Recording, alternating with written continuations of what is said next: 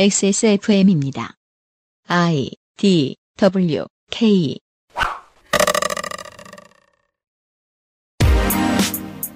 그 아실의 이승균 PD입니다. 7월 24일 서울 아산병원의 한 간호사가 뇌출혈로 의식을 잃고 쓰러집니다.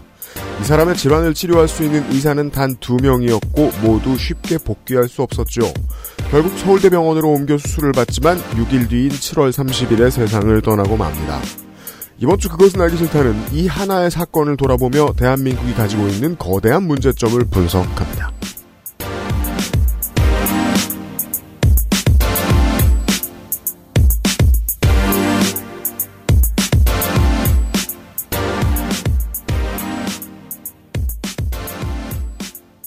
안녕하십니까 지구상의 청취자 여러분 9월 넷째 주에 그것은 알기 싫다 시작합니다 윤세민 에디터와 함께 있습니다 저는 안녕하십니까 윤세민입니다. 이번 주에는 네. 제가 안 나와서 안 나옵니다 임팩트가 세야 돼요. 안녕하세요. 그리고 전하영 기자가 힘없는 걸 다 내줘야 됩니다 지금 안녕하세요. 네. 아 민정성님 죄송합니다. 이 사망 사고가 있은 다음에 이제 가장 상스러운 보도 베스트를 꼽겠습니다. 22년 9월 1일에 YTN에 올라온 이승우 변호사의 사건 파일, 어, 생활 속 법률 히어로, 이승우 변호사가 진행하고 김정훈 변호사가 나와서 패널로 대담을 하는 그런 코너입니다. 기사로서의 제목은 아산병원 간호사 사망 중대재해처벌법 적용되나거든요. 궁금해할 만하죠. 다만 전적으로 처벌법이 적용이 되면 구속이 되는 병원장 혹은 추가로 돈을 내야 하는 병원의 입장에서 변호사들이 해석해준 그런 시간이에요. 실제로 중대재해처벌법이 도입이 된 다음에 경제지가 시끄러웠던 이유는 두 가지입니다. 대기업들이 돈을 얼마나 더 써야 할지 걱정되니까. 또 하나는 그것 때문에 대형 로펌이 돈을 크게 버니까. 그 두 가지만 관심이 있어 합니다. 상스럽다는 표현 말고 더 적당한 것을 찾기 어렵습니다. 오늘은 중대재해처벌법에 대한 얘기는 아닙니다. 어 다행이네요. 그 얘기인 줄 알고 깜짝 놀랐네. 왜요? 그러니까 아니 그럼 그래서 그 얘기를 한다고? 라는 아, 느낌이 들었죠. 예. 예. 의료계에 대한 얘기입니다. 그리고 이번 주 내내 본의 아니게 의료계에 대한 이야기를 하게 되었습니다. 그런 사건이 있잖아요. 음, 너무 황당해가지고 그러니까 음. 어디서부터 잘못된 건지 모르겠는 사건. 네. 이 사건이 그랬어요. 일단 본방에 들어가서는 말씀드리지 않는 요 문제는 이야기를 해두는 게 좋겠습니다. 간호사에 대한 고용과 처우가 늘어야 됩니다. 처우가 나빠도 고용이 늘죠. 왜죠? 다 관두니까. 그렇죠. 예. 저 고용이 줄죠. 아니요. 그 제가 드린 말씀은 고용 규모는 똑같아요. 아 회전이 예, 그쵸. 회전되잖아요. 네. 나쁘잖아요. 그 이게 태움이라는 말을 다르게도 확장할 수 있는 게 간호사에 대한 태움 문화라는 얘기가 있죠. 그냥 간호사의 몸과 마음을 다 태워버려요. 빨리. 그리고 회전되는 거예요. 다른 젊은 간호사로. 그럼 그 사람도 30대 중반, 40대 초반에 일찍 다 타들어가가지고 초죽음 상태로 회사를 빠져나오게 되는 거죠. 그 문제에 대한 해결이 필요합니다. 그리고 환자들을 위해서라면 의사도 늘어나는 게 좋거든요. 여기에서부터 정치적 쟁점이 시작됩니다. 안 그래도 그게 약간 전 궁금했어요. 뭔데요? 그 이게 이 문제와 이제 작년에 공공의대 작년이 아니죠 지난 정권이죠. 네, 네, 공공의대 문제와 엮어가지고 설명을 하는 사람과 네, 이 문제는 그 문제와 상관이 없다. 네. 비인기 과목의 문제다. 네. 라는 사람들이 싸우더라고요. 음, 그래서 무슨 누가 맞는지 모르겠어가지고, 어, 상관없다고 말할 수 있어요. 음, 다만 둘은 언제나 같은 결론을 냅니다. 인기 없는 과가 있죠? 네, 그럼 인기 없는 과가 치료하는 영역에도 삶과 죽음을 넘나드는 사람이 있고 저희가 알아본 바 좀 더 많아요. 음, 죽음의 위기 앞에 놓인 사람들은 인기 없는 과에 좀 더 많은 환자들을 가지고 있어요. 그렇겠죠. 그리고 건강 문제를 가지고 있는 모든 국민들은 서울에도 살고 어디도 살고 저기도 살- 여기저기 살아요. 그러면 전체적으로 일반적인 모든 문제들을 가지고 있는 환자들이 어떤 지역에서는 병원을 찾기가 어려운 상황이 나옵니다. 네, 그 둘은 결과가 비슷합니다. 음, 그리고 늘 쌍으로 붙어 다닙니다. 그렇죠. 웃긴 건 해결책은 각각 이미 다 나와 있는 것 같다는 겁니다. 그걸 들려드리죠. 이 사건이 사회적으로 소리가 작지 않은 사건이었습니다. 그래서 보건복지부도 의협이랑 병원협회하고 함께 무슨 협의체 같은 걸 만들었대요. 잠시 후에 들어보시겠습니다. 의사협회와 병원협회만 데리고 이런 일을 하면 협의체를 만들면 결과가 좋을 리 없다는 예측이 충분히 가능하다는 것을 이번 주에 방송을 들으시면 알 수 있을 겁니다. 음, 의협이 원래 이렇게 빌런이 아니었는데. 맞아요. 메르스 때만 해도. 자, 우리 청취자는 주된 고객은 퍼센티지로만 따지면 어, 평균치를 내서 중위값을 내죠. 그러면 어, 30대 초반이십니다. 네. 거기 많이 몰려 있으니까. 중후반? 아닐까요? 초반? 근데 이제 그렇잖아요. 이게 듣는 매체라는 게 가만히 붙들고 있는 거고 이게 막 팬덤 형성이 되는 것도 아니고 그래서 그냥 평상시에 들으면 계속 듣게 돼요. 네. 그대로 늙잖아요. 우리 방송이랑 10년을 함께 해오신 분들도 되게 많고. 네. 그럼 이제 20대 초반부터 들었는데 30대가 된 거고, 30대 초반부터 들었는데 40대 초반이 된 거예요. 30대 중반까지는 이 이슈가 사회적으로 무진장 크리티컬하다는 걸 느끼기 어렵습니다. 저는 병동의 입원을 40대 중반에 처음 해봤습니다. 음, 40대 초반에 대학병원에 처음 가봤습니다. 그 전까지는 저 몰랐어요, 저도. 음. 예. 일도 이해 못했어요, 오늘 듣는 얘기. 그러니까 30대 초반에 청취자 여러분께 이렇게 설명드리는 거예요. 지금은 완전 잘 이해하거든요. 음, 네. 그러니까 내가 병원에 살고 막 병원에 직업을 가질 필요도 없어요. 한 번만 가봐요, 한 번만. 바로 다 이해합니다. 입원을 해보면. 네, 바로 다 이해합니다. 언젠가는 모두가 걸려 넘어질 만한 저는 사실상 올가을에 가장 중요한 정치 이슈라고 생각합니다. 왜냐하면 정치는 사람이 먹고 사는 문제니까요. 그런 이슈를 나누도록 하겠습니다. 아무도 모르지만 슬라이트하게 조금씩 목소리가 커지고 있는 전혜원 기자와 함께 하도록 하겠습니다. 아, 그리고 노력하세요. 이제 스포츠하고 똑같습니다. 신인은 좀 두고 봐야 됩니다. 맨날 이길 수 있나요? 퍼펙트 게임으로. 잠시 후에 함께 하시죠. 그것은 알기 싫다는 나의 마지막 시도 퍼펙트 15전화 영어. 두유는 원래 이 맛. 온두유. 용산의 아는 가게 컴스테이션. hand wash와 올인원 샴푸도 역시 빅그린에서 도와주고 있습니다. XSFM입니다. 10분으로는 부족합니다. 당신의 실력을 충분히 높일 수 있는 최적의 시간. 25분간의 전화 영어. Perfect 25.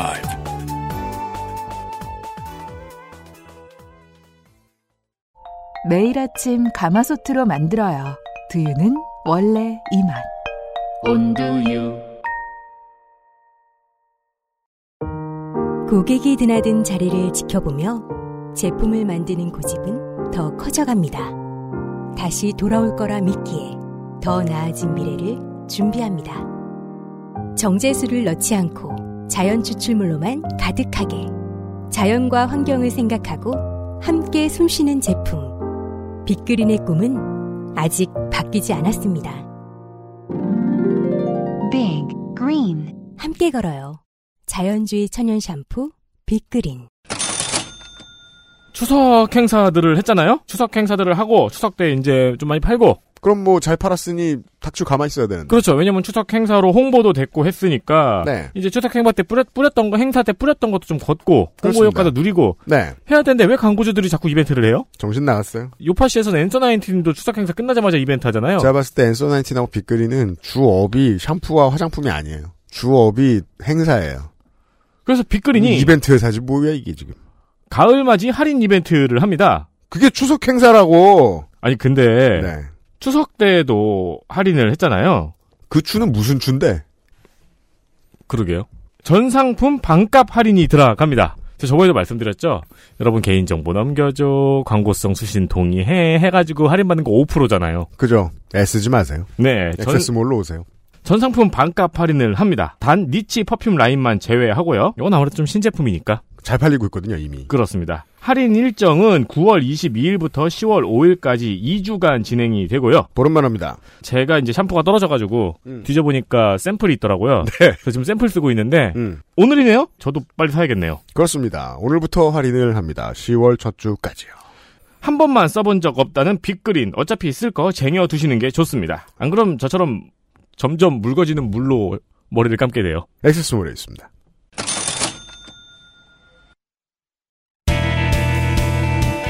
뉴스 roundup History in the making. 혹시 여러분 어, 이봉규 TV를 보시고 그 다음 주에 국민의힘이나 윤석열 정부가 무슨 조치를 하고 무슨 말을 할지 예측하는 언론인 안 계십니까? 없다면 유감입니다. 점이라면 그렇게 잘 맞는 점도 없잖아요? 9월 넷째 주 뉴스 라운드업입니다. 저희는 그렇게까지 잘 맞추진 못합니다. 윤석열 대통령이 엘리자베스 2세 여왕 조문을 못했죠. 보통은 이제 농축산인이 그렇게 표현하더라고요. 육개장만 먹고 왔다. 그러면 안 되지. 네. 그 국물 튈까봐 망사도 쓰셨더라고요. 부인은. 어, 어, 네네. 네. 아, 근데 원래 쓴, 쓴대요.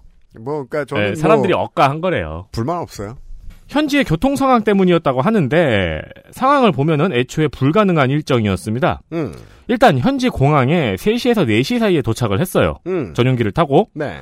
조문은 6시 반까지 가능하고 음. 게다가 찰스 3세 구강하고 아유 이 양반을 구강이라고 부른 날이 왔어요. 그러네요. 가장 놀라운 표현은 그거였어요. 방금 채용된 포닥.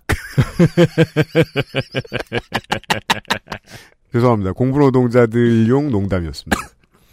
채용이 그렇게 힘든 일이다. 이런 말씀입니다.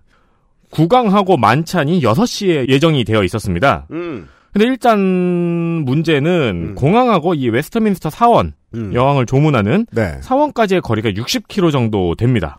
60km면 서울 시내에서 저 옛날에 살던 안산집 정도 되나? 그리고 게다가 이제 런던 시내 들어가면은 음. 당연히 막히죠. 음. 지금 전 세계에서 조문객이 몰려들고 있으니까요. 네. 네. 그러니까 조금만 생각해봐도 애초에 불가능한 일정이었습니다. 그렇죠. 네. 그러니까 60km를 제가 서울로 쳤을 때 음. 김포공항에서 경복궁까지가 60km 정도 되더라고요. 네. 근데 문제는 대통령이 출근하고 있을 때 그 사이를 3시간 만에 주파를 한다는 거죠. 음. 3시간보다 짧아야죠. 왜냐면 조문하는 시간도 있잖아. 네. 게다가 줄도 길고 하니까 음. 한 2시간 만에 주파를 했어야 되는 거죠. 그렇죠. 대통령이 출근하고 있을 때. 맞습니다. 그래서 뭘로 따져봐도 불가능했다는 거예요, 처음부터. 네. 뭘 하면? 늦게 출발하면. 근데 늦게 출발했잖아요. 네. 한편 대통령실에서는 지각을 했다거나 홀대가 있었던 것은 아니라고 해명했습니다. 음. 대통령실 부대변인 이름이 이재명이라 가지고 맨날 깜짝 놀래요. 왜냐면은 이재명 대통령실 부대변이라고 쓰잖아요. 그래서 이제 저관여증을 놀라지 않게 하려면 대통령실 이재명 부대변인 정도가 더 나을 것 어, 같긴 해요. 그러니까요. 관련한 문제에 대한 이야기는 이미 한 주 동안 너무 많은 방송과 지면을 통해 나왔습니다. 저한테 어제 어제 어떤 언론인이 민주당의 팬덤 정치 관련된 질문을 하셨는데 저는 방송에서 말씀드렸던 그대로 말씀드렸습니다. 거기다가 이렇게 말씀도 드렸습니다. 그렇게만 따지면 국민의힘은 지지자 전체를 악성으로 봐야 되거나 아니면 팬이 목소리를 전혀 낼 수 없는 반민주적인 당이 되는데 그거 덮어놓고 게시판 정치의 끝판왕들은 정의당이 원조인데 그것도 덮어놓고 그나마 가장 자연스러운 형태를 깔 이유가 뭐가 있느냐. 또 하나 정치 과몰입은 원래 멍청이가 하는 겁니다. 정치 과몰입한 사람들 평균은 한국의 평균보다 낮아요. 그건 디폴트입니다. 그렇다면 그것 역시 한국의 얼굴이라고 인정을 해야 되는 겁니다. 그 사람들을 탓할 게 아니라 우리 전체가 수준을 올리면 그 사람들 수준이 끌어올려지거든요. 그럴 생각을 해야 된다는 겁니다. 완전히 정치 과몰입한 사람이 나 말고 남인 것처럼 비판을 해서 그러면 멍청함을 타자화하려는 시도거든요. 이건 도덕적이지 않아요. 간단한 두 가지 질문에 답을 할 수 없습니다. 질문 하나. 야, 그럼 땡발 네가 가서 하면서 공천도 받고 당 주도권도 잡지 왜? 질문 둘. 지금 여당의 장외 고관여층은 무려 극우 유튜버인데. 따라서 되돌려줄 수 있습니다. 이번 집권 세력의 진짜 키워드는 내로남불입니다. 이 내로남불이 언제 완성되냐면 정말 못된 짓을 하는 사람들이 상대방에 대해서 내로남불이라고 할 때 완성됩니다. 물론 이건 이미 지지난 정권과 지난 정권에 완성됐습니다. 야당이던 시절에 자한당, 미통당, 국민의힘은 내가 가진 모든 속성을 상대에게 투사했습니다. 사실 알고 보니를 덧붙여서요. 음. 사실 알고 보니 돈만 밝히네. 사실 알고 보니 기득권이네. 이런 식으로요. 박근혜 대통령이 외교무대에서 빈축을 살만한 짓을 많이 했습니다. 타국한테 들키지 않았을 뿐 변기도 들고 다녔죠. 새누리당은 이를 갈아요. 그걸로 욕을 먹고 난 다음에 우리 대통령이 정말 잘못했다. 근데 그렇다고 정말 잘못했다고 하다니. 너네들이 1g만 잘못하면 똑같은 어휘로 갚아주겠다. 너네들이 잘했어도 잘못했다고 갚아주겠다. 그리하여 보수 언론은 외교 무대에서 전 정부가 어떤 성과를 내도 똑같은 어휘로 갚아줬습니다. 어린이들이 들었을 때는 뭐 저런 멍청한 결론이 다 있나 싶을 겁니다. 하지만 그게 정치죠. 제가 요즘 많이 강조합니다. 정치 무대에서는 다른 어떤 요소보다 치졸함이 더 빨리 퍼지고 오래 남습니다. 그래서 언론인들 사이에는 윤석열 대통령이 툭하면 하는 실수도 그냥 양당의 멍청한 공방의 연속이라고 지적하고 말더라고요. 그게 좀 답답합니다. 이번에 엘리자베스 2세 장례식에 대한 얘기는 너무 많이 나왔으니까 국내 정치로 돌아와서 이 내로남불 논쟁 바깥에서 필요한 데이터를 좀 떠올려 보는 시간을 갖도록 하겠습니다. 예전에는 우리가 말이에요. 푸틴 지각한다고 트럼프 지각한다고 낄낄댔죠. 국제적 지각 왕이 한국에서 나왔습니다. 취임하자마자 용산 집무실로 출근할 때 기억나십니까? 계속 지각을 했죠. 그래서 5월에 논란이 있었죠. 당선되고 4주 후인 제주 4.3 희생자 추념식에 지각을 했죠. 행사가 시작되는 10시에 묵념 사이렌이 울렸죠? 그거 울리고 몇 초 후에 들어왔죠. 음. 작년 11월 후보 시절에 청년 토크 콘서트라는 행사에 1시간 지각을 했을 때 이 지각 논란이 처음 등장했습니다. 그때만 해도 그러려니 하고 말았죠. 선거 기간 2월 24일 수원 행사에 20분 지각했었습니다. 2월 19일 창원 유세에 40분 지각했었습니다. 11월 30일 청주에서 열린 지역 발전 간담회에 지각했었습니다. 가장 많은 시청자들이 봤을 때는 언제죠? YTN 생방할 때 20분 지각했죠. 여기서부터는 그냥 편안하게 생각하시면 좋을 것 같아요. 지각이 습관인 사람 많잖아요. 네. 예. 근데 이렇게 거국적으로 지각하는 사람은 아니 지각이 습관인 사람도 지각을 안 하게 하는 게 음, 비서들이 하는 일이잖아요. 그죠. 여기에서 우리는 대중의 이해가 어, 다른 어떤 분석도 필요 없이 이미 가장 정확하게 낫다는 것을 알 수 있습니다. 대통령은 지각이 습관이고 그걸 말릴 사람은 없는 거죠. 음. 이거는 푸틴의 지각하고는 다르죠. 푸틴은 일부러 옆방에서 시간이 가길 기다렸던 거고. 그죠. 네. 푸틴과 트럼프는 그 공통점이 있죠. 상대 기죽이기용 지각이죠. 네. 네. 그러니까 의도된 지각이고. 근데 윤석열 대통령은 지각을 할 때마다 자기 기가 죽어요. 네. 이 아카이브를 쌓아서 한꺼번에 보여주는 저널리즘이 이번 주에 정말 필요했어요. 근데 저는 아직 못 봤습니다. 물론 늦었지만은 어떤 감 좋은 PD분들이 준비하고 계셨거나 고려하셨을 거라고 저는 생각을 합니다. 이번에도요, 논란 없다고 생각합니다, 저는. 늦게 출발한 대통령실하고 대통령이 잘못한 겁니다. 김은혜 수석이 본인 입으로 이렇게 말했습니다. 영국 총리가 한영 양자회담 개최를 희망했으나 저희의 도착 시간 관계로 부득이하게 시간을 조율해 만나기를 희망한다는 말씀을 드렸다. 즉 우리가 지각해서 정상회담을 놓쳤다고요. 이거 연합뉴스 말고 많이 안 따다 쓴 것 같대요. 그리고서는 뒤에 뭐라고 하시냐면 김은혜 수석이 하는 말입니다. 마치 우리가 홀대받은 것처럼 폄하하려는 시도, 루머와 그럴듯한 거짓으로 덮는 시도에 대해선 잘 판단해달라고 했습니다. 맞는 말입니다. 홀대받은 것처럼 폄하하고 싶은 마음은 좋지 않아요. 앞에 말씀드린 대로 이번에 당한 걸 되돌려주고 싶은 찌질함일 수 있으니까 조심해야 됩니다. 그래도 여전히 이렇게 정리할 수 있습니다.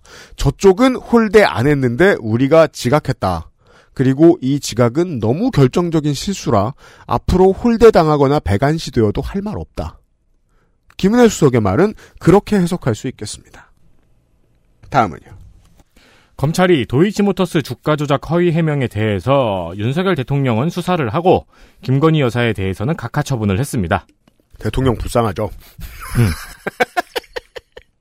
사법정의 바로 세우기 시민행동이라는 시민단체하고요. 네. 민주당에서 대선 후보 경선 토론회에서 김건희 여사의 도이치모터스 주가 조작에 대해서 물어봤죠? 네. 이에 대해서 이제 대통령이 해명을 했는데 음, 이 해명이 허위 해명이었어요. 그렇습니다. 그게 이제 점점 밝혀졌어요.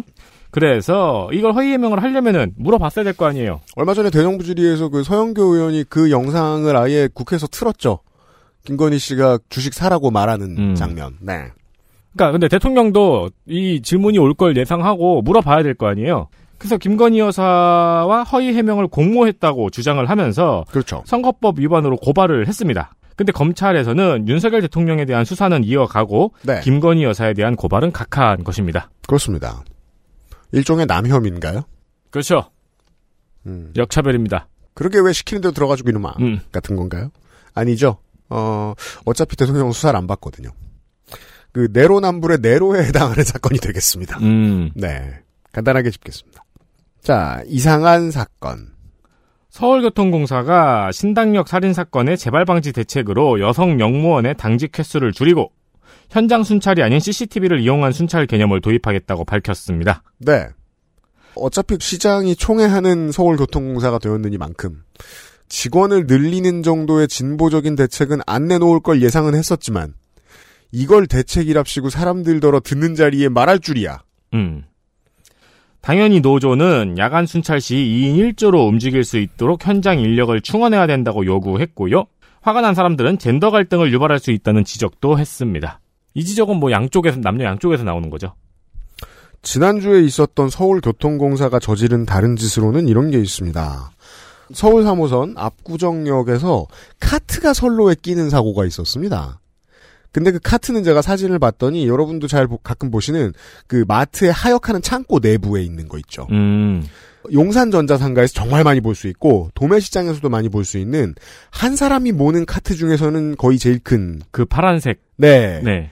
큰 무게를 얹을 수 있는 카트 보통 100kg 정도 100kg 좀 넘게도 미는 사람 힘에 따라 쉽게 얹을 수 있는 1m 20cm 1m 10cm 정도 되는 높이에 바퀴가 타이어처럼 두껍고 에디터 말대로 보통 파란색으로 칠해져 있는 네.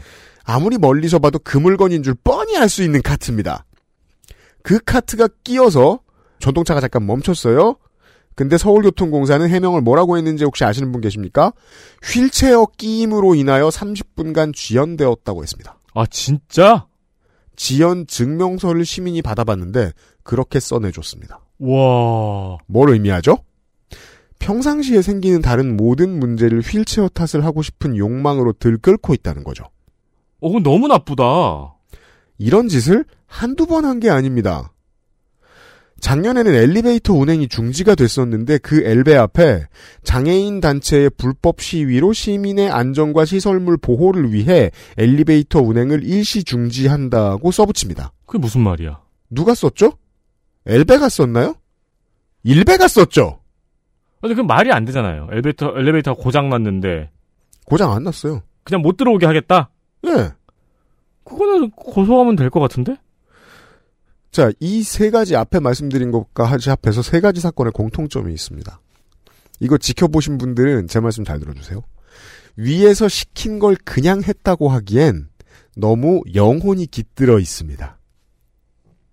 적극적인 분석이나 적극적인 의견 표명이 업무 처리에 뚝뚝 묻어납니다.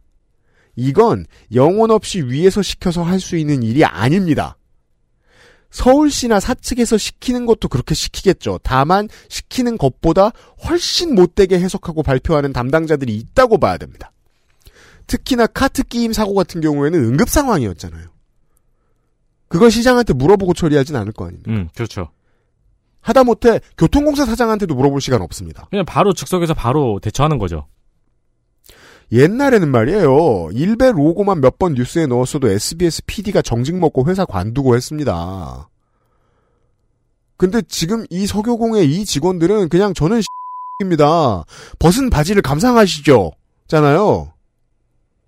시의회나 국회가 감사 때 가만히 있는지 보겠습니다. 다음은요. 남양유업에서 광고팀장이었던 직원이 육아휴직을 사용한 후에 근무지도 집에서 먼 물류팀원으로 발령을 보내는 것이 적법하다는 대법원의 판결이 나왔습니다. 이런 사건이 있는 줄 모르셨던 분들이 계셨다면 있었고요. 지금 3심까지 나왔습니다. 네, 해당 사건은 작년 국정감사에 이 직원이 나와서 음. 입사할 때 임신 포기각서를 받았다는 진술도 했고, 네, 도움이 되지 않는 말입니다만 모든 직원이 그 각서를 써야 하니까요. 그 각서를 쓰고 난 다음에 똑같이 일을 하던 직원들 중에서도 가장 먼저 승진한 축, 네. 가장 유능한 축입니다. 그리고 이 직원한테 빡세게 강한 압박을 해서 못 견디게 하라는 홍원식 회장의 녹취록도 국정감사에서 공개가 되었습니다. 음, 그럼에도 불구하고 이 육아휴직하고 복귀한 후에 엉뚱한 대로 발령 보낸 이 회사의 처분이 적법하다는 판결이 나온 겁니다. 그렇죠. 남양유업 관계자는 해당 판결에 대해서 모성 보호를 최우선으로 하는 남양유업은 앞으로도 다양한 제도를 통해 임직원의 출산, 임신, 육아를 적극 지원하겠다고 말했습니다. 이게 무슨 귀 무덤을 만들어 놓고 보청기 사주는 소리입니까? 아까 말한 대로 이 홍원식 회장이 직접 말한 빡세게 일을 시키라고 눈에 보이지 않는 아주 강한 압박을 해서 지금 못 견디게 해. 이게 범행 자백이잖아요. 네. 오너가 이런 말을 남기는 건 아래로 아래로 지시사항이 됩니다. 이 자백마저 재판부가 무시했다는 건데 머리를 굴려봅니다. 아니 왜 이런 판결이 나와? 법률 대리인이 변론을 똑바로 못했나? 그럴 리는 없을 것 같고 왜냐하면은 언론에서까지 공개됐으니까. 네. 대법원 판사 말고 2심 판사더러 지금 일하는 같은 법정에서 급여 변동 없이 청경을 하게 하면 되겠어요. 음. 이 판결대로라면. 청경이 더 나쁜 일이라는 게 아닙니다. 노동하는 자아를 부정하는 업무를 시키란다는 겁니다. 피해 입으신 남양유업 직원 본인은 인터뷰에서 그렇게 말씀하시더라고요. 판결에 대해서 판결이 너무 무성의하다. 라고 하셨는데, 이미 다 나온 사실들을 열렬히 무시했다는 점에서 이 판결은 겁나 성의 있다고 전 봅니다. 음. 그리고 앞으로 판례가 되어서 우리 모두의 일상을 괴롭힐 겁니다. 그리고 이 판결이 공약법을 하나 준 거예요. 뭔데요? 판결이 이렇게 나온 이유 중에 하나가 육아휴직 이전에 음. 이미 팀장 해임이 결정이 됐었다라는 회사의 주장 때문에 이렇게 된 건데 네. 근데 이제 노동자 변호인 측에서 주장을 한게그 음. 문서를 육아휴직 이전에 만들었던 증거가 하나도 없다. 그렇죠. 어제 만들어서 와도 되는 수준이다. 음. 라고 했는데 재판부가 그걸 인정 안 하고 그냥 그 문서를 인용한 거죠. 네. 가라로 해도 된다는 소리예요? 네. 그러니까 무슨 소리냐면 가라로 해도 된다는 판례가 남았다는 겁니다. 그렇죠. 우리 이제 대만에 계신 청취자분들 많습니다. 부디 몸 건강을 포함해서 큰 피해 없으셨길 바랍니다. 문제가 있다면 7, 릭터 7 이상의 지진이라는 건 보통 전 세계 신문에 떠들썩하고 어쩌다 한 번이거든요. 근데 그게 아닌 것 같아서 소개해드립니다. 멕시코 서부 미초아칸주 플라시타 데 모렐로스 인근에서 규모 7.6의 강진이 발생했습니다. 최근입니다. 이번 주입니다. 네, 이 지진으로 한 명이 사망을 했고요. 건물, 다리, 사원 등의 건물이 파손되거나 균열이 발생했습니다. 또한 태평양 쓰나미 경보센터에서는 인접국에 쓰나미가 발생할 수 있다고 경고했습니다. 네. 서버에 의하면 멕시코시티나 어, 시우다드 후아레즈에도 우리 청취자분들이 계신데 안전을 바라고요. 보통은 이제 이렇게들 봤죠. 지구 온난화는 빙하를 녹이죠. 너무 큰 빙하가 녹으니까 지각이 변동합니다. 지각이 변동하면 지진이 나고 화산이 폭발하고 쓰나미가 생길 거다. 이런 보도를 제가 처음 본 건 15년 전쯤에 캐나다의 지질학자들로부터 정리돼서 퍼졌던 얘기입니다. 음, 해수면이 높아지면 바다의 표면을 누르고 있는 물이 더 많아지죠.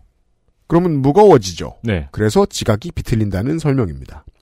그 예측이 맞다면 앞으로 지진 뉴스는 더 잦아지겠죠. 음, 제가 경북 동해안과 관련한 언론의 호들갑이 더 늘어나야 된다고 말씀드렸던 이유가 여기 있습니다. 재해란 원래 호들갑이 선행돼야 막을 수 있는 겁니다. 경제 끝으로 애플이 다음 달 앱스토어 내 인앱 결제와 앱 가격을 인상하겠다고 개발자들에게 통보했습니다. 왜죠? 감자값이 올랐나요? 고춧가루나? 애플은 해당 조치에 대해서 별다른 설명을 하지 않았습니다. 음. 외신은 애플은 원래 설명을 하지 않습니다. 네. 외신들은 미국 달러화 강세에 따른 해외 수익 감소를 막기 위한 조치라고 해석하고 있습니다. 이겁니다. 특히 일본의 경우에는 엔화 약세까지 겹쳐서 약 30%가 오릅니다. 그렇죠. 일본으로 말할 것 같으면은 이게 이제 오랫동안 지속해온 이제 저고용, 국가 경쟁력 해외 유출 거기에 더해서 그냥 한 타임 대박 터트리고 말았던 그 뒤에 부담감을 모두 후세에 떠넘긴 아베노믹스의 후과 같은 것들이 겹쳐 있습니다. 환율 방어가 정치랑 무슨 상관이냐. 라는 말을 말이에요. 라디오나 그, 저 TV 프로 보시면 진영에 따라서 집권하면 그렇게 말씀하시는 분들이 양쪽 진영에 다 있어요. 자기가 장도 안 보고 물가에 별 관심도 없는 시민들도 그 영향력을 못 느끼시더군요. 그래서 이런 걸 역설해야 된다고 생각합니다. 자이언트 스텝은 전 세계 어디에 숨어 있어도 가 닿지 않는 곳이 없기에 자이언트 스텝이라고 부르는 겁니다. 모바일은 더 합니다. 보시다시피 통화의 localization이 웬만해서는 잘 안 되는 시장이잖아요. 그 말은 전 세계 어디나 IT 업계의 따스했던 판데믹 대박 시대가 끝났다는 신호를 의미합니다. 주변에 알려주세요. 뉴스 roundup이었습니다. 빠염 XSFM입니다.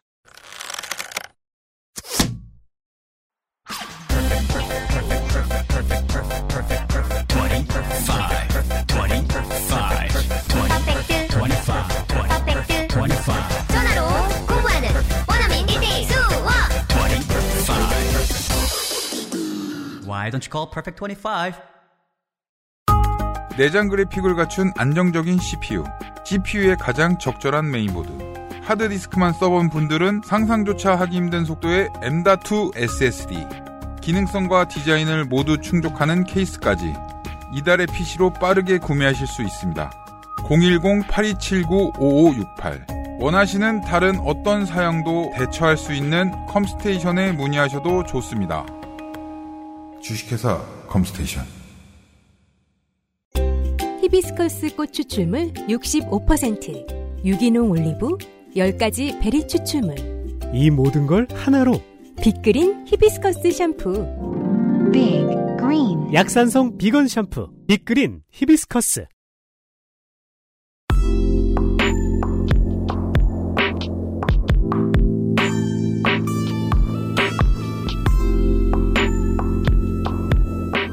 중장거리 필드 취재 전혜원 글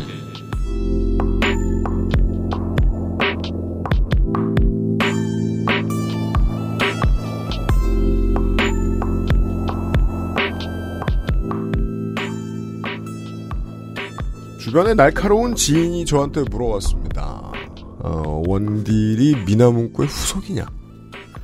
저는 그렇게 대답했습니다. 50% 정도 그렇다.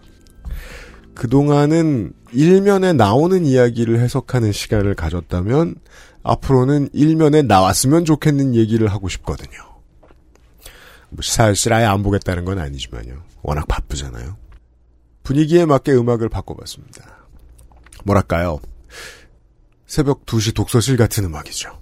전혜원 기자가 나와주셨습니다. 어서 오십시오. 네, 안녕하세요. 살고 죽는 얘기를 할 겁니다. 제가 막 성질을 냈었습니다. 지난 3년 동안. 팬데믹 기간에. 이놈의 기자들은 정치적인 의도가 있는 거는 좋은 일이지만 정치적인 의도 때문에 우리 동네의 어르신들더러 더 죽으라고 권하는 것과 뭐가 다르냐. 백신에 대한 불필요한 공포를 키운다거나 사실상 아나키 저널리즘이라고 저는 불렀는데. 아유, 진짜 문제가 많죠. 그럼에도 불구하고 우리는 의료를 숫자로 볼 수밖에는 없습니다. 그러지 않기 위해서 자세한 사고 이야기부터 시작을 하겠습니다. 네. 오늘은 오프닝 멘트를 준비해봤는데요. 좋아요. 예. 발전하고 있어요. 우리 삶을 결정하는 근본 조건은 평소에는 잘 보이지 않습니다. 날카롭다. 어떤 한 순간에 이르러서야 비로소 우리가 살고 있는 세상이 어떤 균열 위에 서 있는지 드러나는데요. 지난 7월에 있었던 한 죽음도 그런 사건입니다. 벌써 두 달 지났군요. 예. 그렇습니다. 네. 서울 아산병원의 간호사 37살 여성이었는데요. 이분이 7월 24일 오전 6시에 출근한 직후에 굉장히 심한 두통을 호소해서 이 병원 응급실을 찾았습니다. 네, 곧 의식을 잃었는데요. 이 뇌동맥의 일부가 부풀어 올라서 터지면서 이 뇌와 척수 사이에 그 공간이 있대요. 지주막이라고 하는데 거기에 출혈이 발생한 거였습니다.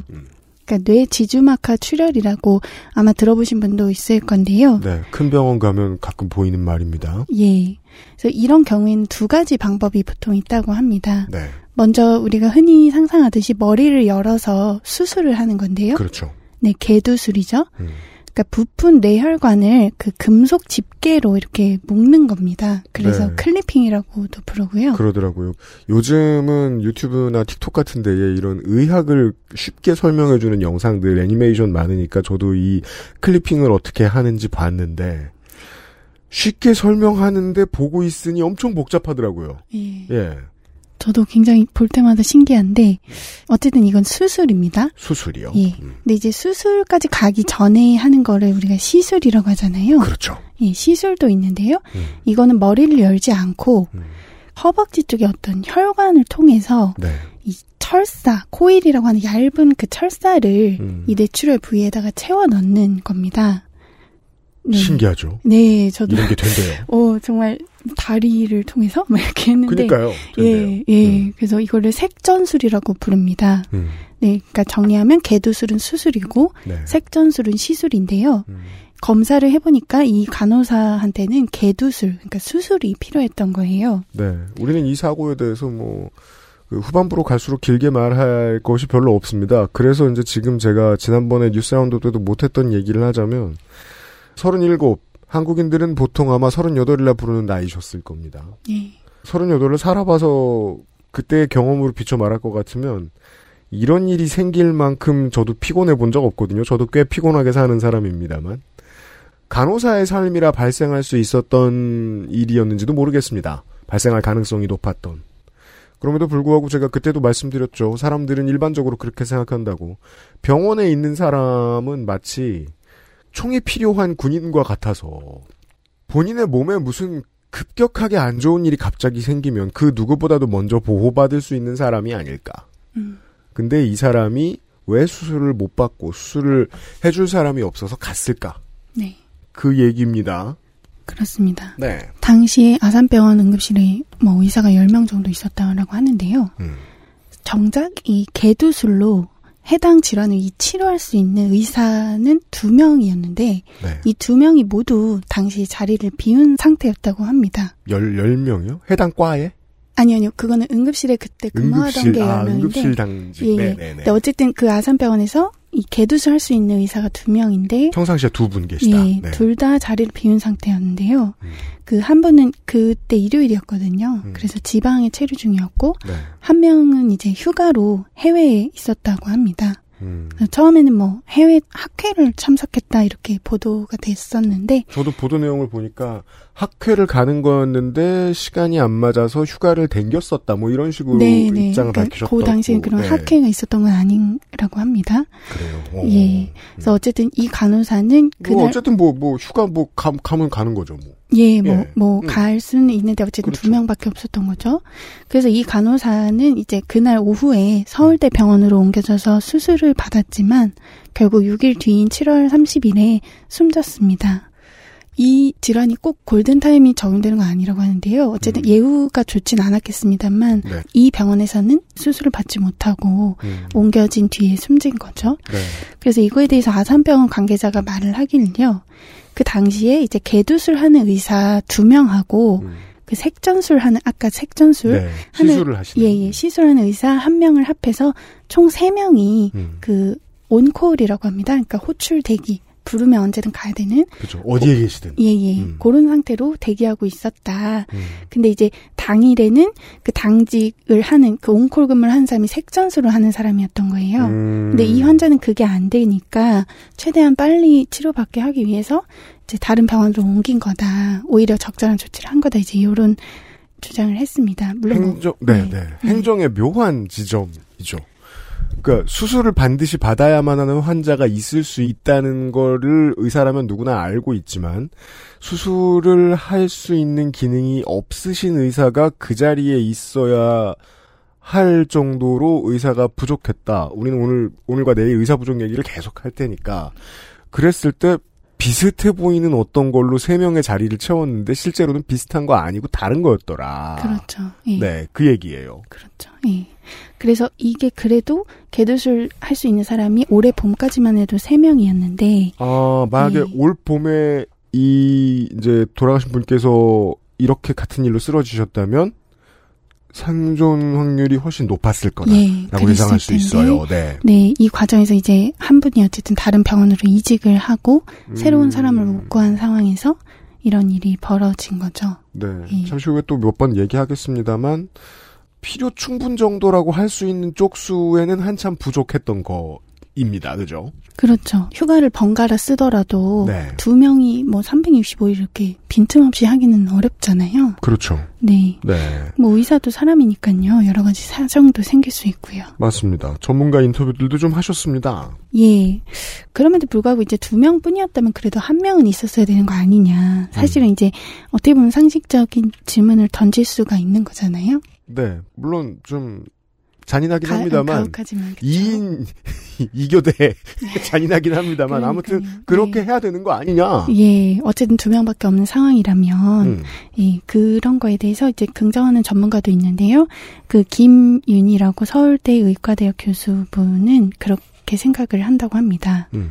왜냐면 정부가 응급 환자를 돌보라고 지정한 센터들이 있어요. 네. 그러니까 중증 응급 환자를 돌볼 뭐 권역 응급 의료 센터라는 게 있고 음, 그거 말고 이제 응급 환자를 돌볼 지역 응급 의료 센터라고 있습니다. 그렇죠. 근데 이 전국 125개가 있는데 네. 그래서 일부 재정 지원을 하고 있는데요. 음, 근데 이 아산병원의 경우에 지역 응급 의료 센터로 지정이 돼 있다는 거예요.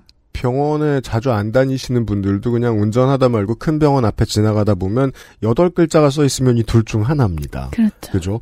그러니까 이게 있는 이유는 국가의 입장에서는 이런 사고가 있으면 안 되니까. 네. 365일 24시간 내내 어떠한 질병으로 갑자기 문제가 생기더라도 케어받을 수 있어야 하니까 국민들이. 그래서 이런 걸 지정하는 거죠.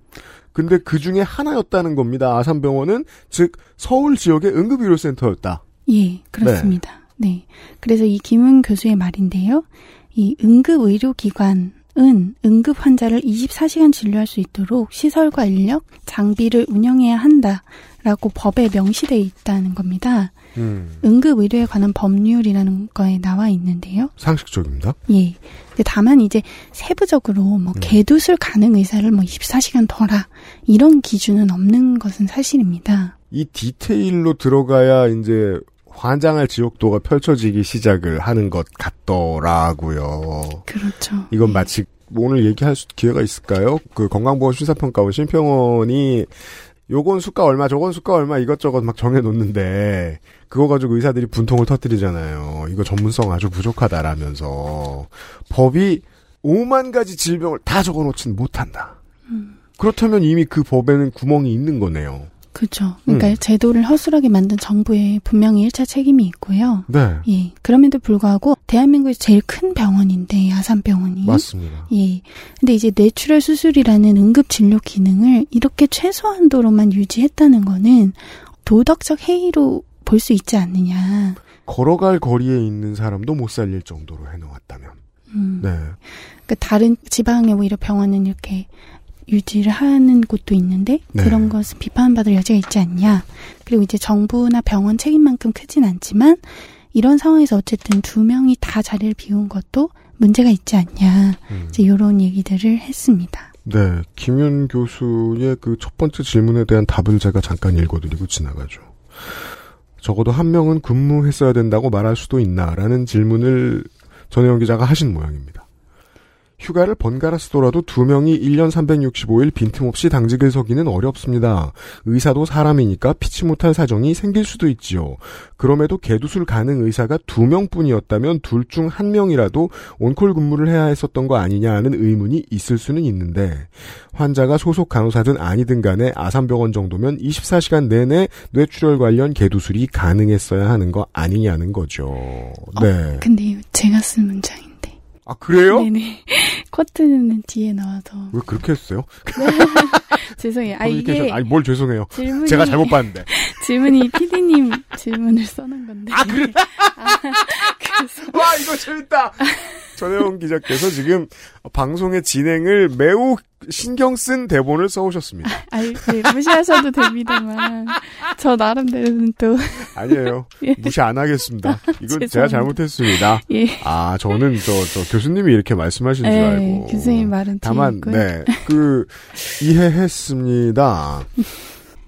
그죠? 이거는 그러니까 당신 왜 그랬냐라고 말할 수 없습니다. 주변에 뭐 친인척이든 친구든 의사 한 사람이라도 지인이 있는 사람이라면 이거 의사 본인한테 말 못할 일이라는 거 다 이해하실 겁니다. 저는 예전에 이제 지인 중에 산부인과 의사 선생님이 계셨는데 이 아저씨가 이제 허구한 날 그 산부인과에서 뭘 배우는지를 술 먹다 자랑하는 그런 양반이셨어요. 음. 예를 들어 이제 뭐 아이가 이제 목에 걸려가지고 잘 안 나오면 어 쇄골을 부러뜨려야 돼요. 어, 잘 나오게 하려고. 그래서 그 산부인과 의사 선생님들이 엄지로 병뚜껑 찌그러뜨리는 연습을 어, 무서운 일이죠. 네. 그- 그거 시범 보여주고 그렇게 술 먹다가 갑자기 이런 온콜이 나오면 밤 10시에 2차 가다가 뛰어갑니다. 예. 그게 의사의 삶이라는 거 의사를 옆에서 지켜본 적 있으신 분들 아실 겁니다. 음. 그럼 그 사람들이 문제가 아니라 그 의리의리한 한강뷰를 어마어마하게 점령하고 있는 거대한 병원에서 관련 의사 한 명 더 채용했었어야 하는 거 아니냐. 음. 라고 물어보는 게 1차적인 지적이라는 거죠.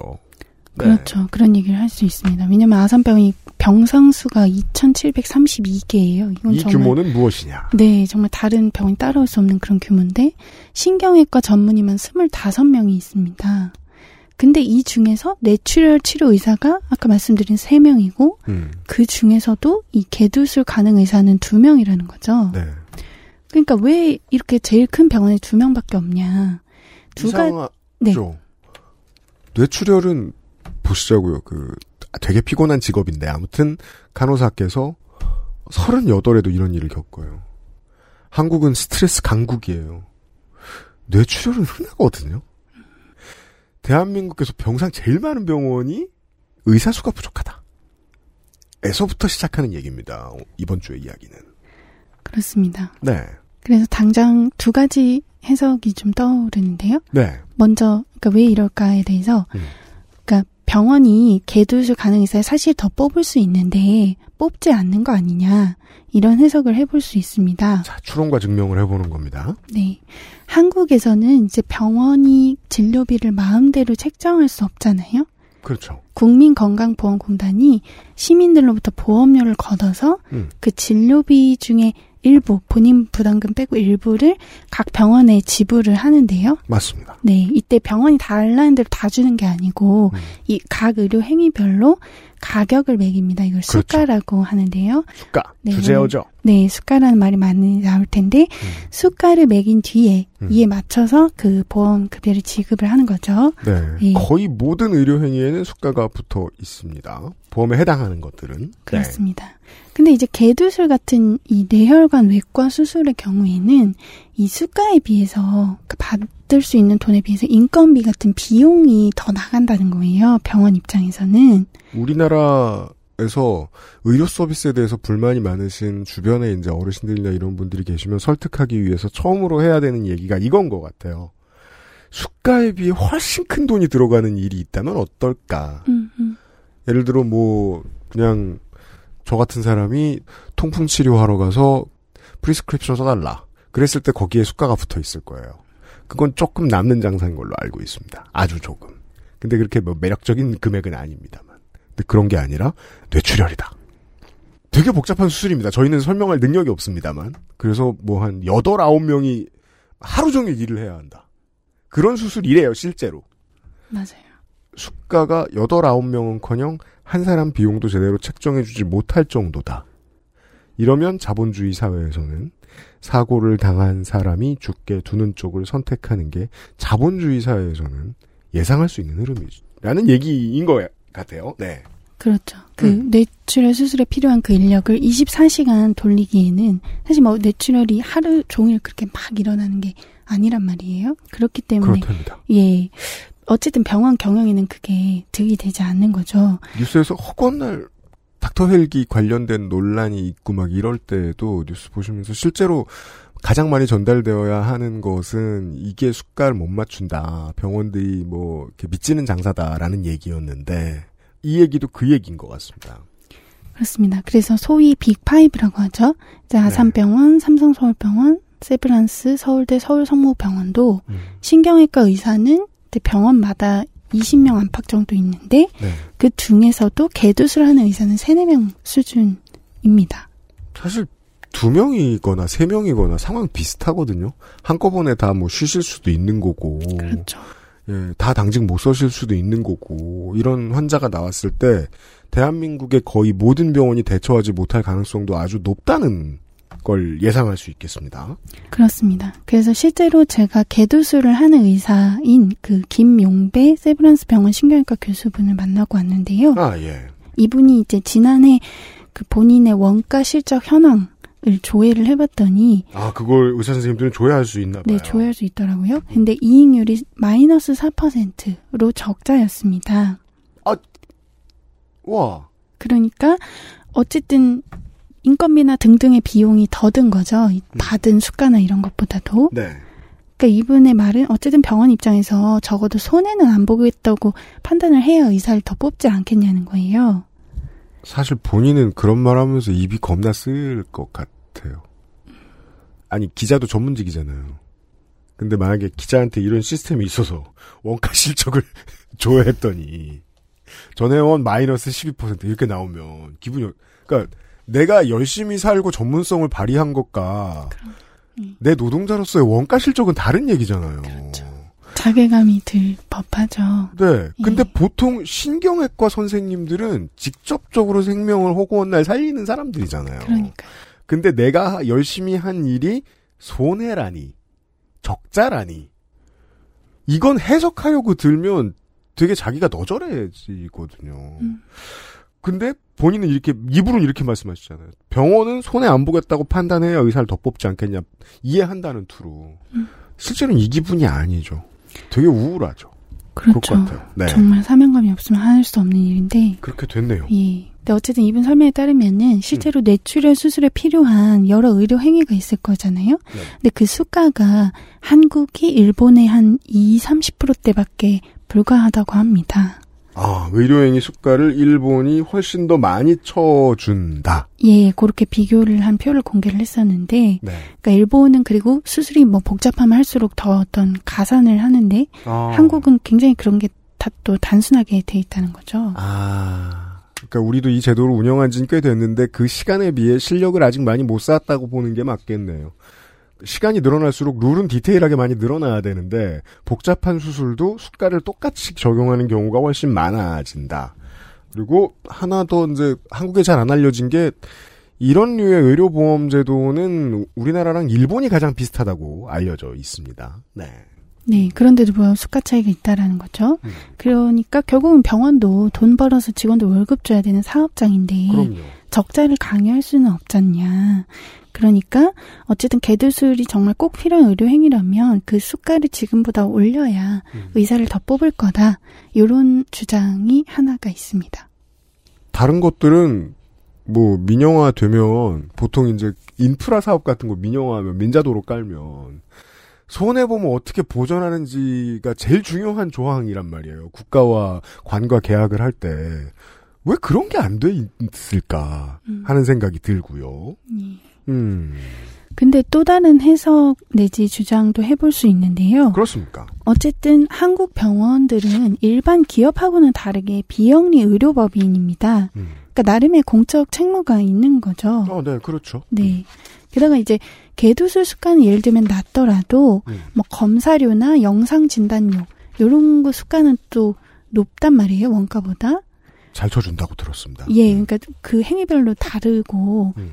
게다가 이제 장례식장, 뭐 주차장, 식당 이런 부대 사업으로 또 돈을 버는 것도 상당히 있습니다. 꽤 센 게 이제 장례식장 예. 짭짤한 것이 예. 이고 주차비도 무시무시 합니다. 예. 네. 그러니까 뭐 바람직한 현상 아니지만 어쨌든 돈을 벌 통로가 분명히 있다라는 거죠. 아. 예. 그리고 이제 병원들이 정말로 객관적으로 그렇게 뇌혈관 수술 의사를 뽑을 여력이 없냐 하면은 꼭 그렇지도 않은데요. 음. 예를 들면 빅5 중에 나머지 병원은 코로나로 적자였을 때도 2020년에도 아산병원은 132억 원, 세브란스 병원은 264억 원 순이익을 낸 바 있습니다. 너무 신기하지 않습니까? 팬데믹 때 사람들 무서워서 병원도 못 갔어요. 심지어 한동안 지금도 그런 병원들 많은데 병문안도 안 받아가지고 주차비도 줄었을 걸요? 근데도 순이익을 냈다는 건 다른 장사 잘 되는 파트가 상당히 많이 있다는 거라서 만약에 이게 뭐 국가다 혹은 뭐 건강보험관리공단이다 이런 쪽에서 입장에서는 이렇게 얘기할 수 있겠죠. 너네 돈 벌잖아. 그러니까 좋은 일도 좀 하라고. 그러나 좋은 일을 하는 주체인 어, 시장 한복판에 놓여 있는 빅파이브 병원들은 아니 그래서 우리는 손해 보라고 음. 라고 하고 결정은 마음대로 할 수 있는 거잖아요, 여전히. 법으로 강제돼 있는 것도 아니고. 그렇죠. 음. 병원이 더 책임지고 고용해야 되는 거 아닌가 그렇죠. 이 얘기도 해볼 수 있는데요. 음. 근데 여기까지는 이제 병원들이 뽑을 수 있는데 못 뽑는 거다. 음. 뭐 이거랑 아니다. 병원들이 더 뽑을 수 있도록 수가를 올려야 된다. 음. 이렇게 의료계랑 이제 보건의료단체가 대립하는 그런 모양새인데요. 아, 메시지가 이렇게 갈리는군요. 예. 음. 근데 이제 이게 전부가 아닙니다. 실제로 뇌혈관 수술 의사를 뽑고 싶어도 못 뽑는 병원이 수두룩합니다. 왜냐하면 이 분야를 전공하는 의사 자체가 부족하기 때문입니다. 아, 전주 대사슴놀이 홍보팀에서 그런 얘기 들은 적이 있었어요. 어떤 분야들은 이제 지원자가 안 나오는 음. 경우가 있다. 네. 전주 대사슴놀이면 이해가 되는 게 이제 민속예술이면 맥이 끊기는 분야도 있겠죠. 이유는 간단, 인기가 없어서. 그런 겁니까? 그렇게 표현할 수 있을 것 같은데요. 네. 우선은 의사가 되는 과정을 좀 볼 필요가 있습니다. 음. 이제 의대 졸업생들은 학부 6년을 거쳐서 의사 면허를 딴 뒤에 1년간 인턴으로 여러 전문 과목을 경험합니다. 그렇게 하죠. 네, 그리고 인턴이 끝나면 본인이 전문으로 하고 싶은 과목에 지원을 하고요. 음. 합격하면 3, 4년 정도 레지던트로 일하고 그리고 시험을 봐서 이제 해당 과목의 전문의 자격을 취득을 합니다. 네, 그때까지 10년이 넘게 걸리는 거죠. 예, 그래서 이때 이제 인턴과 레지던트를 합쳐서 전공의라고 많이 들어보셨을 텐데 전공의를 합니다. 그러니까 그 말하자면 대학 병원에서 일하면서 수련을 쌓는 그런 의사들인데요. 네, 보통은 만날 일이 잘 없고 아주 대중적인 부상이나 질병을 내가 겪었을 때 그래서 이제 뭐 다쳐도 죽지 않는 그런 류의 수술 근데 광범위하게 일어나니까 배우는 건 빨리 배워야 하는 수술 이런 거 받으러 대학병원 갔을 때 그때 이제 수많은 전공의들을 구경합니다. 아, 그렇죠. 네, 사수가 집도를 하시고 구경꾼들이 나는 전신마취도 아니고 찢어져 있는데 구경꾼들이 우르르. 네. 근데 그 구경하는 것도 고역이죠. 예. 항상 정신 차리고 공부해야 되니까. 그거 10년 하는 그 양반들. 예. 자세하게는 저도 모릅니다만 그런 것 정도는 압니다. 아니 기본이잖아요. 일 적게 하고 돈 많이 버는 직장을 갖고 싶죠. 보람도 중요하고 사명감도 중요하긴 한데 그건 보통 3, 4번이고 혹은 리스트의 끄트머리에 있고 10년이나 이 고생을 하고 사실 수능 준비한 것까지 합하면 12년 넘게 이 고생을 하고 본인들도 더 고생하고 싶지는 않을 거 아닙니까? 인지상정으로 생각을 해보면 신경외과는 인기가 없는 건가요? 그래서 그렇지는 않습니다. 네. 그래요? 네. 그러니까 이 전공의 신경외과 지원하는 전공의 숫자 자체가 정원 대비 적은 편은 아니에요. 음. 정원보다 대체로 많은데요. 정원을 넘겨요. 예. 어. 그 실제로 한국의 신경외과 의사 수 자체도 인구수 대비 많다라는 통계도 있어요. 어허. 네. 그러니까 신경외과 사람이 부족한 건 아닌데, 네. 근데 문제는 이분들이 이제 신경외과 전문의 자격을 취득한 다음에 네. 한 2, 3년 정도 전임이라고 해서 또 우리가 펠로우라고 부르는데, 네. 그러니까 그런 걸로 해서 해당 과목의 어떤 세부 전공을 정합니다. 그러니까 아. 신경외과만 해서는 안 되고 그 안에 세부 전공을 정해야 이거는 2차 전직. 네, 의미가 있거든요. 근데 이때 뇌혈관을 택하는 사람이 적다는 거예요. 음. 네.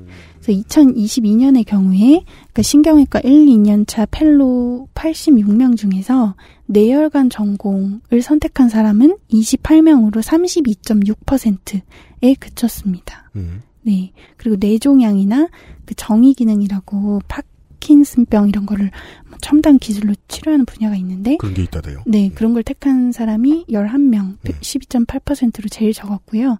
그러면 대다수는 어딜 갔느냐? 42명, 48.8%가 척추를 택했습니다. 척추. 음. 뭉텅이로 놓고 이제 졸업하는 처음에 이제 예과 졸업하는 사람 숫자로 보면 적지 않다고 생각했는데 2차 전직이 들어가서 또 잘라놓으니까 숫자가 상당히 적어 보입니다. 네. 네. 막상 이제 진짜 심화 과정에서는 뇌출혈을 선택하지 않는 거죠. 둘 중에 한 명은 척추를 택했다. 예. 그래서 왜 척추인가? 아까 그 김용배 신경외과 교수 말을 들어보면요. 일단 척추 분야에 환자가 제일 많다라는 거예요. 그러니까 환자가 많다는 뜻은 개원을 해도 수요가 많고, 그 개원이라는 건 자영업자 이렇게 땡땡 의원 이렇게 그렇죠. 병원을 여는 거죠. 네. 그렇게 해도 수요가 많고 병원에 취직할 일자리도 많다라는 거죠. 아, 제가 예. 국문과 갈 때 하던 소리죠. 네. 예? 취업을 아무데나 해도 된다. 아, 네. 오히려 선택의 아, 폭이. 네, 아무데도 안 하고 창업을 했습니다만. 음, 네. 아니 너무 상식적인 얘기잖아요. 그렇죠. 그러니까 손님이 자체가 많고 내가 그쵸. 열어도 손님이 많고 취직할 곳도 많고 음. 그런 곳으로 가는 곳. 아, 예, 이해됩니다. 그렇죠.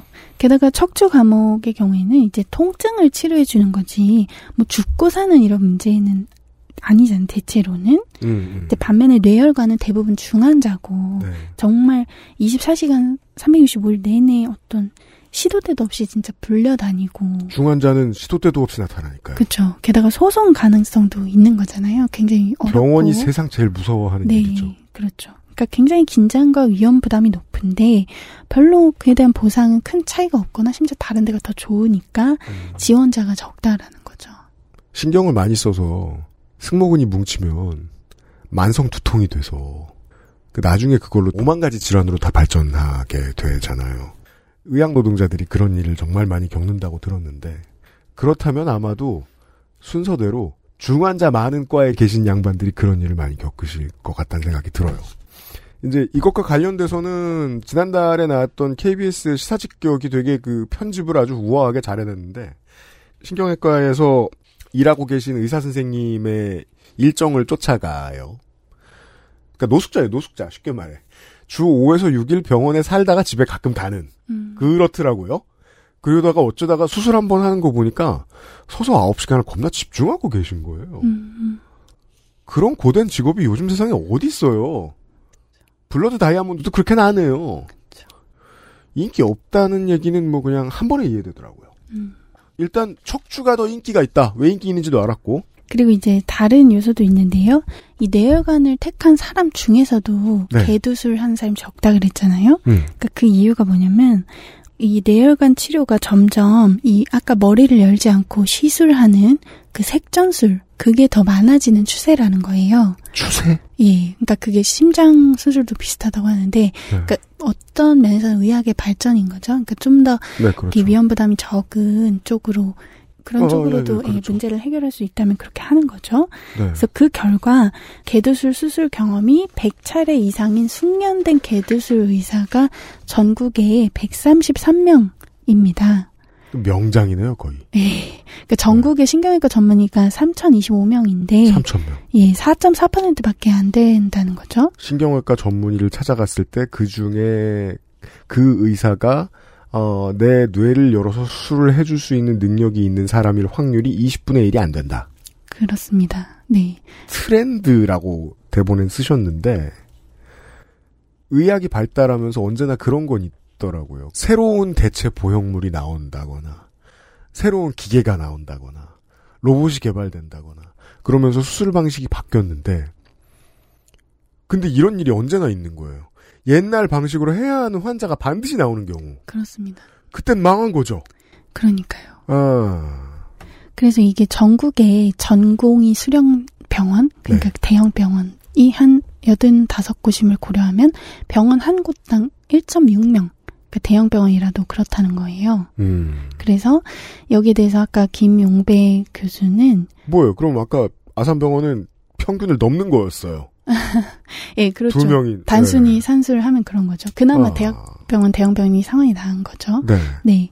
이렇게 좀 더 쉽고 편하고 안전한 쪽으로 의학이 발달하는 것 자체는 문제라고 할 수 없지만 네, 네. 말씀하신 것처럼 그러니까 아산병원 사건에서 보듯이 결정적인 순간에는 개수술이 필요하다는 거죠. 음. 그러니까 뇌혈관 수술뿐만 아니라 다른 어떤 필수 의료 분야라고 하는 곳들도 다 마찬가지라는 거죠. 다른 필수 의료 분야. 예, 흔히 뭐 내외산소 이렇게 표현하는데 뭐 내과, 외과, 산부인과, 소아과. 아, 아, 아, 근데 뭐 아, 예, 예. 이, 이거 외에도 이런 신경외과의 뇌수술 같은 건 중요하잖아요. 그러니까 음. 대체로 시장에 맡겼을 때 잘 충족이 안 되는 근데 중요한 분야를 필수 의료 분야라고 부르는 것 같은데요. 그렇죠. 네. 음.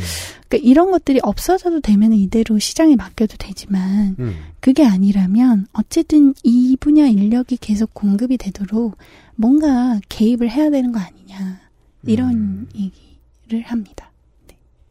우리가 일하는 우리의 노동 현장으로 한번 돌아와 봅시다. 시장은 보통 95%를 데리고 가고 5%의 needs를 무시하면서 시장을 키운단 말이에요. 음. 트렌드상 사람들이 다 꼬꼬면만 먹을 때도 있었지만 트렌드가 바뀌니까 꼬꼬면은 말살당했잖아요. 이제 구할 수도 없습니다. 돈을 버는 게 주 목적이고 원래 언론사의 사명 의식 같은 것을 배운 적도 없는 최근에 생긴 인터넷 언론들 하는 걸 보고 있으면은 거기엔 탐사 보도를 한다거나 데이터 애널리스트 같은 걸 키우지 않잖아요. 그렇죠. 돈이 안 되니까요. 단, 예. 단기적으로는. 흑자가 이미 나고 있고 그런 전문가를 키우면 적자 아까 무슨 단어? 원가 실적 현황. 아, 네. 그러니까 이제 전혜영 기자가 시사인에 있다가 위키트리로 가면 네. 아이고, 네. 실적이. 그렇죠. 예.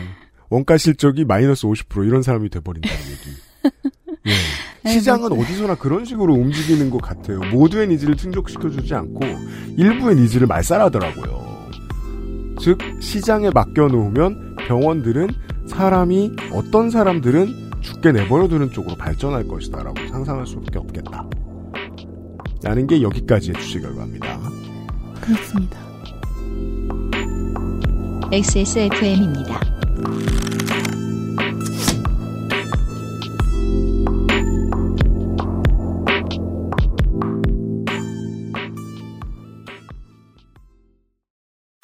주로 어떤 업무를 하십니까? 쓰시는 소프트웨어는 무엇입니까? 컴스테이션에 알려주십시오. 주식회사 컴스테이션. 응, 다 샀어. 두유? 한 두 박스 사가? 아니, 신선한 거 먹어야지. 신선한 게 어딨냐? 집이나 공장이나 다 쌓아놓는 거지. 뭘 그렇게... 온두유는 쌓아놓지 않습니다. 당일 제조, 당일 판매. 두유는 원래 그렇게. 온두유. 30분 전에 빠염하고 나갔던 에디터가 잠깐 돌아왔습니다. 하염 온두유의 후기를 하나 소개해 드리겠습니다. 네, 어, XSMALL에 후기를 남겨주신 전땡진님께 만 원을 찔러 넣어드렸습니다. 그렇습니다. 그냥 넣어드린 게 아니고 다 서로 give and take가 있습니다. 걸쭉한 콩물용으로 구입해서 집에서는 아침으로 사무실에서는 커피 생각날 때 애용하고 있어요. 몸에도 좋고 맛도 좋고 냉매제 대신 얼린 label free 생수를 스티로폼 박스에 테이프를 쉽게 뜯을 수 있게 배려한 스티커까지 그렇게 해주신다는 거죠, 온두유는. 네. 가로 열고 시작점을 못 찾아 칼로 자르다 스티로폼 날리고 진짜 싫거든요. 그렇죠. 그 이게 온두유 사장님이 얼마나 디테일에 치밀한 양반인지를 설명해 줍니다. 게다가 처음에 우리 액세스몰에 들어와서 판매할 때만 해도 무라벨 생수병이 아니었어요. 물 라벨이 있는 네, 생수병이었어요. 근데 잽싸게 바꾸셔서 최근에. 네네. 네, 훌륭합니다. 계속 업데이트되고 있어요, 온두유는. 이 스티로폼 날리는 거는 그렇게 붙어가지고 음. 닦으면 닦는 데 붙고 그걸 닦으면 또 닦는 데 붙고 그래서 다 없어졌다라고 생각하면 내 가슴팍에 다 들어붙어 있죠. 그렇죠. 보지 않아도 콩물 역시 정성을 다해 만들어 주실 거라는 믿음이 가갑니다. 네, 정말 간단 소리죠. 네, 더블로. 가갑니다. 콩국물용 콩물인데 이거를 네. 두유처럼 드시나 봐요. 아침에도 드시고 그리고 커피 대신 심지어 드신다고 합니다. 그러니까 이게 철학을 이렇게 좀 확장시킬 필요가 있죠. 우리가 이제 저예요. 만약에 콩국수를 먹으려고 온두유를 샀어요. 가끔 그런 생각도 합니다. 핑크 솔트를 많이 넣으면 핑크색이 될래나? 근데 그렇게까지 해놓으면 못 먹죠. 예. 소금에 중독되는 일은 없나 모르겠어요. 아무튼 소금을 조금 타가지고 콩국수를 먹습니다. 그 다음에 국물 안 먹으면 혼나죠. 그렇죠. 알뜰하지 못한 놈이라고. 그래서 국물을 주발로 먹든 그걸 다시 쉐이커에 넣어 먹든 그걸 에스프레소 잔에 담아 먹든 뭔 상관이에요. 음. 먹는 건 똑같잖아요. 그렇게 생각하시는 분들이 늘어난 거죠. 음료처럼 드시나 봐요. 근데 저도 이 콩물용 콩국을 그래 저도 그냥 그 옛날 다이어트 할때 네. 그냥 음료수처럼 마셨거든요. 음. 그 두유보다 맛있어요. 네. 그리고 두유는 이제 달잖아요. 음. 물론 달아서 이제 다이어트 할 때 못 먹었던 것도 있는데 음. 이게 소금을 굳이 안 넣어도 나중에 적응되면은 콩비린내만 안 나면은 고소한 맛으로 또 먹을만 합니다. 커피 전문점이라고 말할 것 같으면 우리가 그런 게 고민이죠. 샷이 안 들어간 음료를 찾으면 다 달달한 것밖에 없어요. 맞아요. 그런 분들에게 이만한 얼터너티브가 없습니다.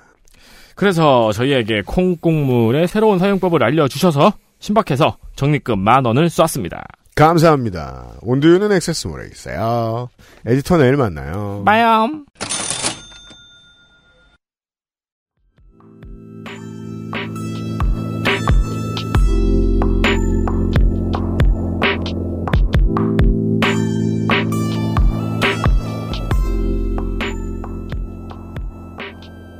광고를 듣고 돌아왔습니다. 전혜영 기자 함께합니다. 이번 주는 앞에 말씀드렸죠. 일면에 나왔으면 좋겠는 이야기를 하고 싶다고. 때로는 말이에요. 이런 문제들이 생기면 저는 이런 이슈들을 사회부가 취재하고 메이저 언론사의 경우에 사회부가 취재하고 사회면에 나오는 게 꽤 못마땅해요. 음, 최종적으로는 정치가 해결하지 않으면 안 되거든요. 맞아요. 그리고 제가 PD분들이나 기자분들 만나면 맨날 이런 얘기 하는데 겐토가 있어야 야말 잡지라고 얘기합니다. 이 사람들이. 음, 팔려야 이걸 위로 올리지 이 기사를. 그래서 맨날 얘기합니다.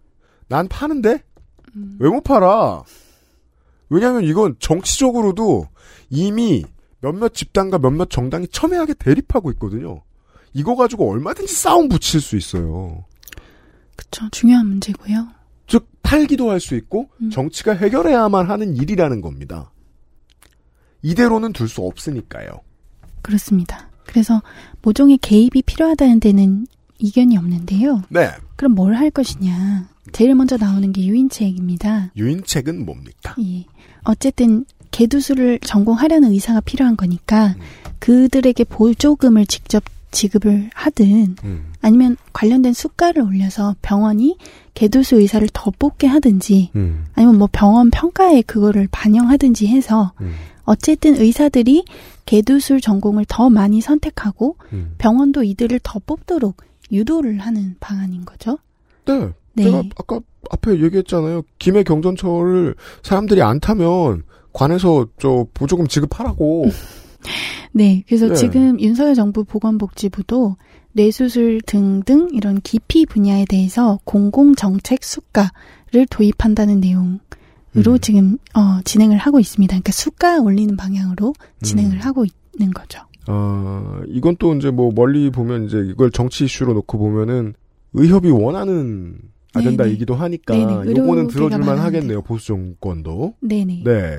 그럼 만약에 이제 이걸 뭐 대통령이 오케이 했다. 이 정권은 보통 국회를 패싱하고 뭘 잘하니까 그럼 뭐 빠르게 갈지도 모르죠. 음. 이걸 해결했다. 수가를 올려준다. 이런 공공성 있는 분야에 대해서. 네. 그러면 이게 해결이 될까요? 네, 그래서 그분도 취재를 했는데요. 네.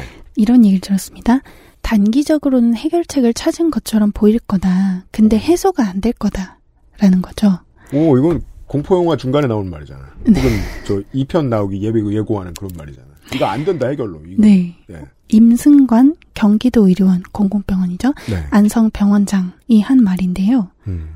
왜 그렇다는 건지 들어보면요. 네. 그러니까 아산병원 개두수 의사가 두 명에서 뭐 예를 들어서 다 여섯 명이 됐다고 치자고요. 두세 배가 됐다. 그게 어디서 온 인력이겠나? 수도권이나 네. 수도권이나 지방 대형 병원에서 탈출한 의사들 아니겠나라는 거예요. 그러니까 이런 수가를 올리고 이런 지원 정책이 시행되면 네. 소위 빅파이브를 중심으로 한 큰 병원들은 음. 어떻게 보면 자기 돈 들이지 않고 요 필수 의료 일- 인력을 보강할 기회를 얻겠죠. 음. 그리고 의사들도 당연히 그런 큰 병원에서 일하고 싶어 할 거고요. 음. 그러면은 그 의사들이 일하고 있었던 수도권이나 지방의 대형 병원은 더욱 어떻게 보면 공동화될 가능성이 높다라는 거죠. 어차피 이 전공에 들어온 이걸로 이제 세부 전공을 정한 의사의 수는 안 달라졌다. 그렇죠. 아까 병원당 1.6명 그렇게 얘기를 했었잖아요. 근데 보장 안 되던 수가를 갑자기 보장해 주겠다고 해. 그러면 이미 자금의 여유가 있는 큰 병원에서는 어 이거 드디어 이제 손에 안 보는 장사가 되었네. 우리 이것도 잘해요라고 홍보하는데 홍보 효과로 써야지. 그러고서 스카우팅 비용을 주머니에서 쓱 꺼내 가지고 음. 의료원에서 일하시던 분을 끄집어낼 수 있다. 음. 그러면 지방에 계시던 잘 계시던 의사 선생님이 갑자기 사라진다. 그래서 이제 그 이런 기사 잘 팔리라고 방송 기자들이 이런 제목 잘 쓰더라고요. 무이촌. 음, 음, 음. 어떤 분야에서는 의사 없는 동네가 돼버린다. 이 동네가. 네. 그런 식이 될 거다. 네.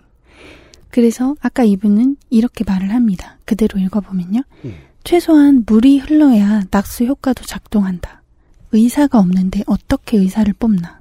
공급 증가가 맞물리지 않으면 다시 말해 의사수 부족이라는 메인 오류를 해결하지 않으면 한국 의료의 문제는 풀리지 않는다. 의대 정원이 핵심이다. 이렇게 말을 합니다.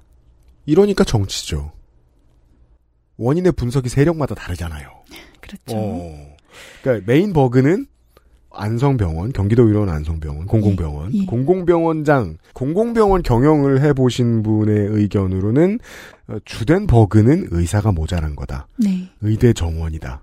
네. 여기에서 이제 주무대가 메인 정당들로 옮겨가는 거예요. 보수 정당은 그나마 의협이 대화가 되는 상대라고 생각을 하는데 이쪽에서는 의협의 메시지 수가 올리기를 먼저 받아주는 것 같고 음. liberal 정당의 경우에는 지난 정권에서 의대 정원 늘리는 게 핵심이다라고 이렇게 말을 했다가 본 적 없는 파업을 구경했죠 우리가. 그렇죠. 의사들 전체의 파업을 구경했단 말입니다. 제가 가장 궁금한 지점이 그겁니다. 아니, 그래요. 그, 다른 오래된 정규직들로만 구성된 노조들이 취업을 더 시키는 걸 싫어하고 이런 경향들이 있다는 건 알아요. 근데, 의사도 그럴까? 그건 쉽게 이 납득이 안 돼요. 더 필요하다는데, 한참 모자라다는데. 근데도 정원을 늘리는 게 별로라고? 의사단체의 동의 여부가 너무 이상한 겁니다.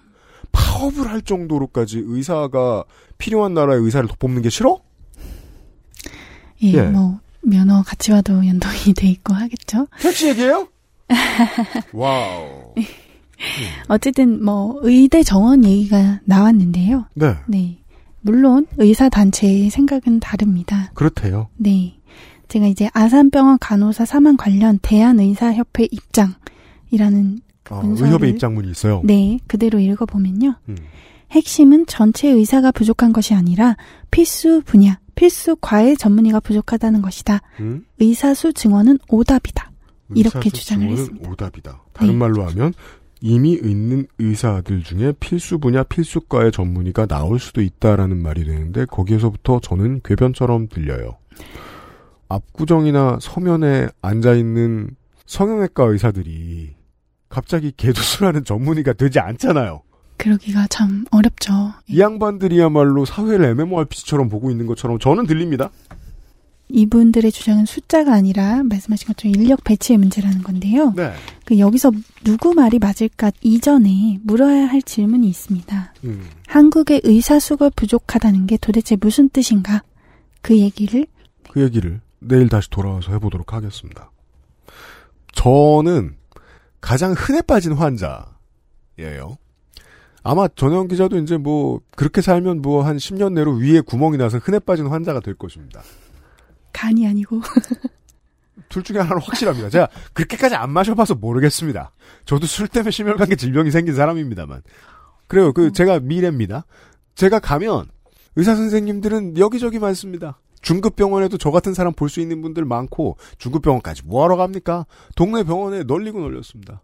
실제로 제가 가지고 있는 질병은 정형외과에 가든 내과에 가든 심지어 소아과 선생님도 압니다. 이건 복잡한 것들이 아니라 다 해줘요. 저는 자본주의 의료 시장 안에 들어가서 살아남을 수 있는 환자죠. 아직까지는. 95%의 시장 안에 들어가 살아남을 수 있는 환자죠. 5%의 질병을 가진 사람은 아니니까.